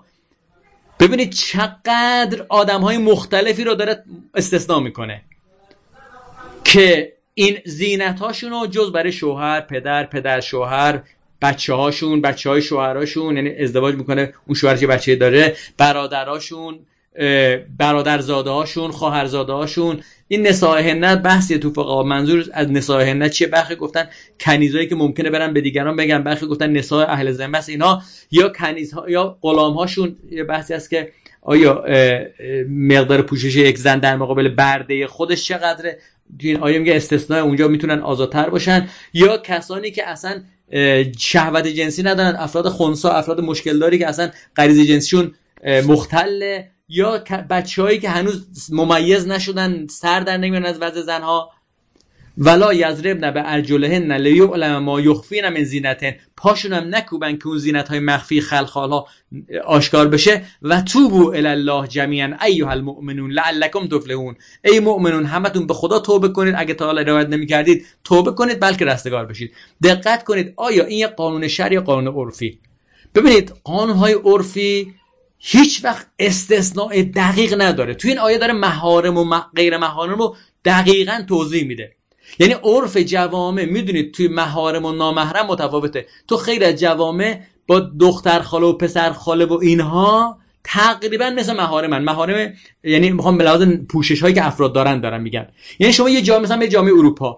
ببینید افراد مثلا دختر خاله پسر خاله ایناشون هم راحت تر میگردن تا با یه آدم غریبه. ایشون میگه فقط می‌خواد مقابل چیه وقتی قرآن دقیق میاد خط می‌ذاره جایی که عرف جواب متفاوته معلوم میشه داره حکم شرعی میگه. شعن نزول آیه رو نگاه کنید که بعد از اینکه این آیه نازل شد مسلمان چیکار کردن. اون جمله آیشه معروفه. میگه که دیدم که زن میگه مرحبا به زنان انصار که مثل کلاق انگار یه کلاق سیاهی روی اینا بالشو پهن کرده. اینا معلومه که چادر مشکی هم میپوشیدن به قول امروزی یه کلاق سیاهی روی اینا بالشو پهن کرده. خب این اگه اینا حکم شرعی نمیفهمیدن چرا کارشون عوض شد بعد از نزول آیه؟ این که قرآن با مؤمنات خطاب قرار میده. یک یعنی فضای مسلمانه که ایمان آوردن. و بعد از مؤمن از مخاطبینش طلب توبه می‌کنه. میگه اگه تا حالا نکردید توبه کنید. و خدا توبه رو میبخشه. و بعد وعده فلاح میده. اینا از مؤلفه که همیشه تو احکام شرعی میشه. بگن توی قاعده عرفی رعایت کنن که نیاز به مؤمنات و توبه کنید و شما مثلا بیا آجون تو خیابون میری مثلا چرا قرمز رو مواظب باش. ماشینای با سرعت رد میشن مواظب باش. یه کار عرفی. یعنی خرید کنی مثلا بذار فلانی مثلا احترام بزرگتر رو نگه دار. خب احترام بزرگتر نگه دار. اگه احترام نگه باید توبه کنی. بعدم خدا بعده فلاح و رستگاری میده. و چهارمی شاهد که شاهد خیلی خوبیه امر و نه تو ریزکاری ها ببینید اگه مقام بیان عرف بود میگفتش که از زنان مؤمن یاد بگیرید. وقتی میگه که حتی پاتونم اینجوری زمین نزنید این داره حکم شرعی رو میگه. از این مهمتر من یادم خیلی سال قبل یه جلسه رفته بودم. یه دختر خانومی بحث حجاب مطرح می‌کردم. این شب مثلا 10 سال 12 سال قبل بود. یه دختر خانومی وسط جمعیت بعد از که بحث من تموم شد بلند شد. گفت این همین شبهات هم نیومد. قبل از کتاب ایشون شاید بیشتر 15 سال قبل بود. یه دختر خانم وسط جمعیت بلند شد گفتش حاج آقا روسری این بنده خدا روسری یعنی مغنه چیز روسری یا مغنه حالا یادم چی پوشیده بود یقه رو کامل بسته بود تا پایین چونه. اما موها رو تا وسط سر باز گذاشته بود. بلند شد گفت حاج آقا یه آیه قرآن بخون حجاب من مشکل داره. خب این خانوم به خمرهن علا جیوبهن رو دیده بود که یه گریبان رو بپوشانید. این پایین رو کاملا بسته بود. ولی بالای سرش رو کاملا موها رو بیرون گذاشته بود. این چون یه مقدارم روی سرش بود رو سری صدق می‌کرد. گفت من رو سرم انداختم دیگه کامل ننداختم. مثل امروزی نبود که پشت سر بندازن. این بالای سرش انداخته بود. گفتم آیات خونده بود اومد من گفت حاج آقا یه آیه قرآن بخون حجاب من اشکال داره. من بهش گفتم که من اگه آیه قرآن بخونم تو قبول می‌کنی؟ گفتش که آره تو عمرم یه نفر گفتش قبول می‌کنم این بود. دیگه قائل از این کسی قبول نکرد حالا این قبولم کرد انصافا خدا خیرش بده. نمی‌دونم کجا هست. گفتم من به جای آیه چند تا آیه می‌خونم؟ این تعجب کرد. اه چند تا آیه داریم؟ این حجاب موی بالای سر منو داره میگه. حرامه. گفتم به جای آیه چند تا آیه می‌خونم؟ گفت بخونید. گفتم اطیع الله و اطیع الرسول و اول الامر منکم. گفتم ما آتاکم الرسول فخذوه و ما نهاکم عنه فانتهوا گفتم ما ینطق عن الهوا ان هو الا وحی یوها. آیات خوندم که خدا دستور میده از پیامبر باید اطاعت کنید. الذین یفرقون بالله بین رسوله نم اولای که چرا جنان کسی که بین خدا و رسولش فرق می‌ذارن عذاب خدا بر آنها نازل میشه. لعنت خدا بر آنها باد. حالا الان آیش دقیقا یادم نیست. گفتم خدا تو قرآنش بارها و بارها گفته حرف رسول حرف منه. خب این همه حدیث داریم در باب پوشش زن حد پوشش وجه و کفه این و اینا. که این بنده خدا میگم تنها بود. برای این است که احادیث انقدر زیاده که شیعه و سنی تو تاریخ تو این محدوده کلی اختلاف نکرده. گفتم تو بچه و قدمین و کفین اختلاف کردن. اما تو کلیات اختلاف نکردن. اینقدر حدیث داریم. یعنی فضای احادیث که به تبعش فتواهای شیعه و سنی است فراوان است که نشون میده که این یه حکم شرعیه نه فقط یه عرف عرفی. اما ببینید مشکلاتی که آقای ترکاشان تو استدلالاش داره یه مشکل گفتن چگونگی فهم متون تاریخیه. یعنی ایش ببینید وقتی می‌خوایم از یک ما یه مقام وز داریم یه مقام استعمال. دقت کنید یک لغت در مثلا شما میگن این کلمه عین پنج تا معنا داره. یا تو فارسی میگیم شیر سه تا معنا داره. یکی شیر بیابانه یکی شیر آب یکی هم شیری که می‌خوریم شیر که الان هی گرون میشه قیمتش. خب ببینید یه وضع داریم که این وضع تو کتب لغت هست. یه استعمال داریم. تو استعمال شما از تناسب حکم و موضوع به قول سوسور از جانشینی و همنشینی می‌فهمی منظور از این لغت چیست. یعنی چی؟ یعنی وقتی من بهت بگم که آقا برو یکم شیر بریز من می‌خوام بخورم یا یه لیوان شیر برای من بیار. معلومه که منظور من یه لیوان شیر نه یه لیوان شیر آب این شیرای آب بردار بنداز تو لیوان بیار من بخورم. من که نمی‌تونم شیر آب بخورم. معلومه که منظورم شیر بیابان نیست. داد می‌زنه جمله من که منظورم شیر خوردنی بود. این که من بردارم یه لغت توی کتاب لغت پیدا کنم بعد این کتاب لغت بیارم اینجا براش معنا بسازم؟ این کاملا با هر اولیات هر چیزی ناسازگاره. آقا کلمه اوریان درسته معنای لغویش برهنه است. اما تو عرف لغت ما خیلی وقتا اوریان رو تو معانی متعدد به کار می‌بریم یا حتی بدون لباس رو. ببینید یه مثال ساده بگم. یه روحانی که بدون ابا امام بیادش خیابون میگن حاج آقا بی لباس اومدی امروز. آقا این جمله حاج آقا بی لباس اومدی رو معناش این است که این برهنه اومده تو خیابون. خیلی وقت ما کلمه اوریان رو به کار می‌بریم. من حالا اینجا تو پاور فکر کنم گذاشته باشم که آها که برای که اکثر مردم اوریان بودن. اصلا اوریانشون یعنی چی بود؟ ببینید یا مثلا این احادیث ایشون یه عالم موارد آورده. حالا من مواردش فهرست کردم. اینا رو بخوام بگم دیگه خیلی وقت می‌گیره. وقتمونم تقریبا رو اتمامه. من نظر خودم این است که اینا رو می‌تونید شما دیگه بخونید. من موارد آوردم که آیا واقعا اینایی که گفته اوریان یعنی اوریان؟ مثلا این حدیثه که ایشون بهش استناد می‌کنه. عفیف. عورتش آشکار نمیشه ولو آری از لباس باشه. و آدم فاجر عورتش آشکاره ولو که پر از لباس باشه. این حدیث می‌خواد بگه که آقا مردم دو جور بودن اینجا. یه دسته مردم کلا لباس نداشتن. اینا عفیف ها سعی می‌کردن عورتشون آشکار نکنن. ولو که لباس نداشته باشن. و آدم فاجر ولو لباس داشتن این عورتشون رو مینداختن بیرون. واقعا این حدیث اینو می‌خواد بگه. آقا این حدیث تمثیل استعاره است. اصلا این استعاره به کار بردن خیلی چیزه. میگه آدم عفیف عورت هم گفتم اون محل هایی که مخفی یعنی باید مخفی باشه رو مخفی نگه میداره. هم نمایی نمی‌کنه. یعنی یه خانوم عفیف سینه هاشو مثلا بیرون نمیندازه. حالا تو اون فضا که حجاب واجب نشده. چی نمی‌کنه چی نمی‌کنه حتی لباس هم خیلی کم باشه اینو می‌خواد بگه. تازه اصل مثلا بحث دیگریه. حالا نمی‌خوام تو معنی اصلا بحث اینجا معنی در واقع افت و فاجر به معنی چیه اینا دیگه ریزکارش نمی‌خوام وارد شم. آقا اینا معنیش این نیست.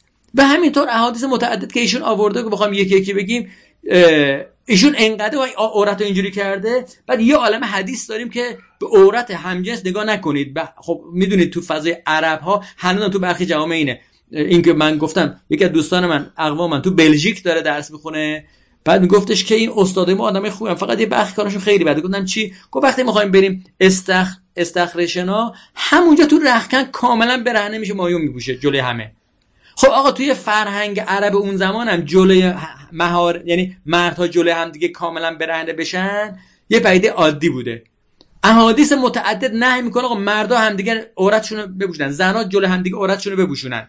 ایشون میگه نه اینو تصیف بوده. اینجا منظورش جنس مخالف بوده چون حرمت نگاه فقط نگاه به جنس مخالف حرامه. چون ایشون احادیث و آیات بردش که اون آیاتی که میگه حرامه فقط جنس مخالفه. جنس موافق هیچ اشکال نداره. چون اصلا ملتیش برهنه بودن یا مثلا روایت استرار تو اون صفحه 817 تا 828 برید نیا کنید.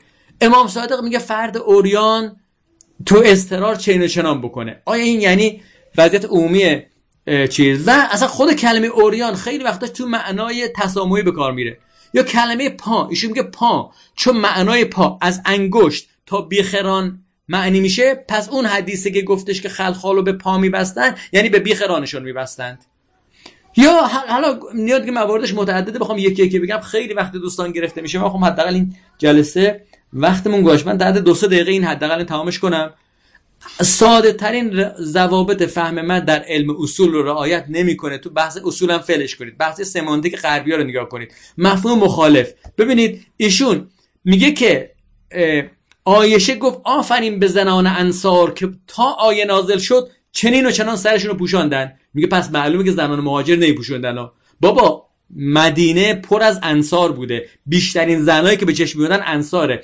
آیش این مهاجرین و انصار هم اینا دو تا گروه بودن با همدیگه دعوا داشتن. گاهی وقتا اینا می‌رفتن با همدیگه حرفای مسالمت آمیز بزنن همدیگر تشویق کنن دعواشون کم بشه. این زنا زنایی که مدینه عمدشون انصارن آیشه می‌بینه آیه نازل شد عمده زنا پوشوندن. گفت آفرین به زنای انصار که پوشوندید سراتونو این معناش این است که زنان مهاجر نپوشوندن این معانی که ایشون برداشت می‌کنه.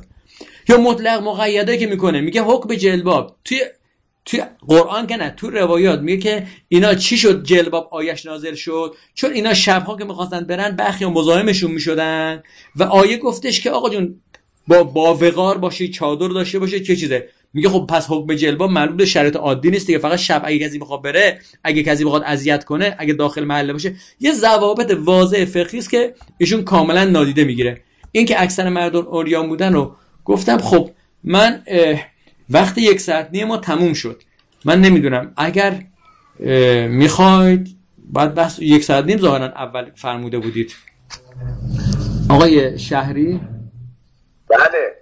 بله جناب دکتر خسته نباشید. سلامت ما دوست داریم که جلسه دیگه هم خدمتتون باشیم ولی اگر می‌خواید که بحثا جمعش کنید ما چند لحظه خدمتتون هستیم اگه در حد این بحث من نه در حد چند لحظه جمع نمیشه. الان من اسلایدامو نگاه می‌کنم من اسلاید 14 تا اسلاید 21 یعنی 6 تا اسلاید دیگه مونده. حالا ای فکر کنم نیم ساعتی شاید تو افتخار رو به ما بدید که جلسه آینده هم خدمتتون باشیم. باش هر جو که خودتون سلام می‌دونید. خیلی متشکریم از شما. خسته نباشید. خدا قوت. یک ساعت و نیم ارز کنم که در خدمتتون بودیم و خدا به شما خیر بده. از عزیزانم بسیار متشکریم. ما تا الان دیگه چون وقتم گذشت فرصت به حساب سوال و اینها نیست. عزیزان اگر سوالی داشتن در گروه بگذارن که انشالله هفته آینده شاید اگر سوالی باشه در مرحله اول از استاد سوالون رو مطرح کنیم. بعد هم در خدمتشون باشیم. خواهش کنم فقط آقای شما تشکر می‌کنم. خدا رو شما رو به خدای بزرگ میسپارم آقای شهری من فقط از دوستان تقاضا دارم. اگه سوالاتی تو بحث تا حالا اینجا شده این سوالات رو اگه زحمت نباشه به شما بدن قبل جلسه لاقل یکی دو روز قبلش به من برسه که من حداقل یه مروری کرده باشم. این بله. سوالا رو بهتر بتونم پاسخ بدم. ابتدا به ساکن نیاز نباشه پاسخ بدم. حداقل امکان اون مقدار که باشه. حتما کار خواهیم کرد. ممنون. جناب دکتر آقای رمضانی هم مزاحم شما میشن اون ضبطی که کرد. انشاءالله. خیلی متشکرم از شما و سلام علیکم خیلی متشکرم. خسته نباشید. همه عزیزان رو به خدای بزرگ میسپاریم ان هفته آینده خدمتتون به قید حیات خواهیم بود. و سلام علیکم و رحمت الله و برکاته. خدا حافظ همگی. خدا حافظ شما.